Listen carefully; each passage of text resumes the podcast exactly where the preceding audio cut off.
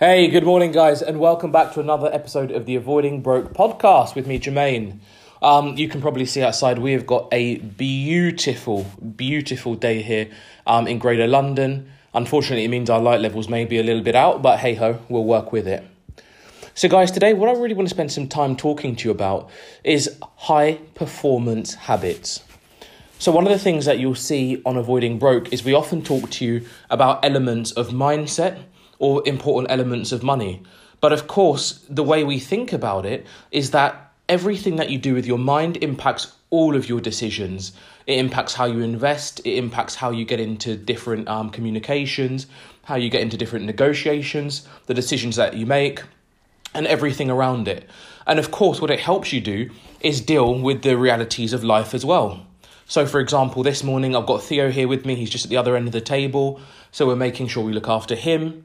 Leanne's upstairs in bed, not feeling too great. So, it's making sure we look after her, making sure I can be a dad, as well as an investor, as well as a colleague, as well as a friend, and everything else in between. So, there are certain habits that support that kind of delivery, support that kind of out- output on a regular basis. Really important to be aware of them, guys, and it's going to help everything that you're doing. So, the first thing is to make sure you're looking after your sleep pattern. Really important generally, and it doesn't necessarily mean you've got to always stick to conventional timings. In fact, not many people do. But one of the things that high performers really appreciate is the importance of getting enough sleep for your body. And that can change. So for younger people, you might frankly be better off getting uh, just three to four hours a night sleep. You might be able to function quite well. But actually, over time, that can sometimes shift, and it's important that you shift with it. Um, really essential. I found for myself even. I used to be really good and productive on four to five hours sleep, but actually, as I've got a bit older and as I've got a, a, a youngster here, I kind of need that more six to seven hours to really be at my best um, fundamentally important. It's one that you should always remember. I think, secondly, is making sure you then take care of the time that you wake up. Um, one of the things that is undoubtedly valuable is to realize that most people can get incredible productivity in the very early hours of the day before everybody else wakes up. And there's a big delta for you to be able to take advantage of, guys. So if you think about top performance, you're often either working really late or working really early. Um, it gives you a massive edge because you don't have all the distractions of the day and it lets you focus in on those activities that are most important. But I think what's really key about the early morning, and it's one thing that I've kind of sussed a bit more recently, is that when you work in the early morning, you have effectively got a platform to build into a longer day and you've got the option of working late at night. So there have been times where I've done kind of a 24 hour day, but it's only been able to happen because I've started early, pushed through the day with the momentum of the morning, and then rolled through the night. Whereas sometimes if you start your big push um, late at night, it's very difficult for you to then kind of take the momentum into the day because you're already pretty tired. It may seem a bit strange to some guys, but honestly, waking up at that kind of five or six o'clock kind of hour, but waking up with the intention of working brings brings a benefit. And I think everything then you do in between, guys, everything about how you manage your day, it needs to be massively focused on things that really matter. One of the things that we can all make a mistake on, I think, and we've got to just track this pretty carefully, is we can put a lot of energy and attention on decisions that they're really not that important. Like they may need to be made, and perhaps the decisions can influence certain things that you're interested in, but it doesn't really change the game you're playing. And really, you want to be putting your energy onto those big game changing decisions. And I think the minute you start to actually even write it down, I did this on a whiteboard that we've got in the kitchen. I wrote down a list of different things that we're doing and really tried to put a marker against those which change the game for us. And the way I decided defined game changing was it had to impact Theo's well-being, it had to impact our or it had to impact our health and well-being, or it had to have potential to help us achieve our big goals. And we've got some big goals, and it had to have clear alignment to those big goals. if the items that I was writing down didn't really clearly fall into one of those buckets, it just wasn't that important. And you know, guys, what that really helped me do was focus on the really important things, and it just took a lot of pressure away.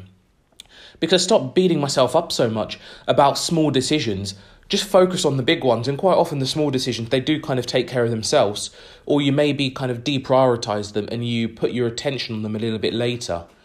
But that prioritization is absolutely critical. And just to give you a few examples, so I can tell you for free, guys, we've had to use the kind of model of going to bed at a decent time with that regularity and waking up early. We've had to use it in a few different transactions. Um, there have been a few investment decisions that I've made recently as well, which frankly, they have been forged on the back of that sleep routine combined with some really good daytime meditation. It's a really important fourth element, actually, guys, worth worth bringing in. So, alongside when you go to bed, when you rise, and the type of routines that you and the type of um, prioritization that you have is daytime meditation, in day meditation.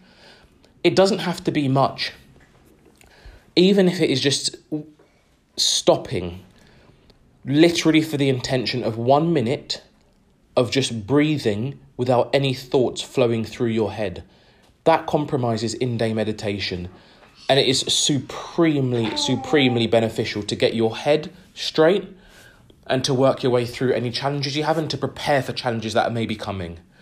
And some of the best decisions that we've made recently, and guys, I mean, these have really been significant benefit. Uh, they've added significant benefit for us have been on the back of that kind of in day stopping and recalibration. And they're tools that you don't learn in school. They're tools that when you have normal conversation, they don't necessarily come up. But the reality of getting that extra performance from yourself is that these are the kind of tools that genuinely offer that different sized benefit. So, guys, make sure you're paying attention to these things and make sure you're giving yourself a chance to really look and say, how am I being um, impacted by my current decisions? How am I managing my sleep?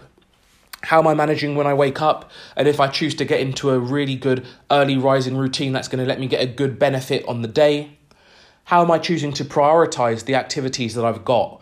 Am I really clear on what those kind of two or three big things are?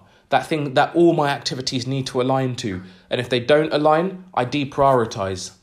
And how am I getting control of my mind in day to make sure I'm getting good performance throughout the day? So, not just at the beginning or the end, but you've got a way of making sure you are performing at a good level throughout the day and keeping your emotions in check. Guys, these are really, really important things to consider. What we're seeing right now on a macro level is, for example, big proposals for capital gains tax increases in America, which is huge. Um, it could impact a lot of the investing community. And of course, it's really had a, a pretty bad reaction for a lot of people. In order to optimize the decisions you're making and to really make sure you are thinking clearly about whether or not you continue to hold your assets or whether or not you um, liquidate your positions whilst the tax levels are still quite low, it's important to have a clear mind and it's important to understand what your long term game is. Because whatever you're looking to do in the long term, you have to try and make the best decision for that right now. In the UK, we're seeing kind of some more positive signs of economic recovery, but we're still seeing a very depressed economy in many sectors. Um, we're still seeing unemployment levels are ratcheting up and they're hitting those people below 35 disproportionately and we're still seeing quite a lot of uncertainty about what the economic outlook for most asset classes really looks like. I think it's only maybe property that looks kind of moderately promising. So there's still quite a lot of question marks there, and it's the same in the States. Um, and then, of course, we're seeing on a macro level um, increasing cases in the Middle East, in Asia. And so, as this happens, there's a ripple effect that comes across the waters. And so, we in other economies are, are, are potentially going to start feeling the impact. So, guys, there's still a lot of global uncertainty about where we are um, in light of this whole COVID situation. There's still a lot of uncertainty about how you're going to look after your money and what is going to give you the best prospects. And so it's massively important, guys, to always remember this link between your mindset and your money and be really clear on these high performance habits that can help you get the best outcomes. All right, guys, super to spend time with you. I've got to go and have a chat with my little boy. He's um he's been sitting over there so patiently, relaxing, watching Daddy do his podcast. So Theo's over there taking his notes and making sure he's got his high performance habits. Hope you have a lovely weekend. Enjoy some good weather, enjoy some good food, celebration, family time, good health, and I'll see you next week. Okay, until then, guys, you take care of yourselves and have a really, really fantastic Sunday. Cheers, guys. Bye bye.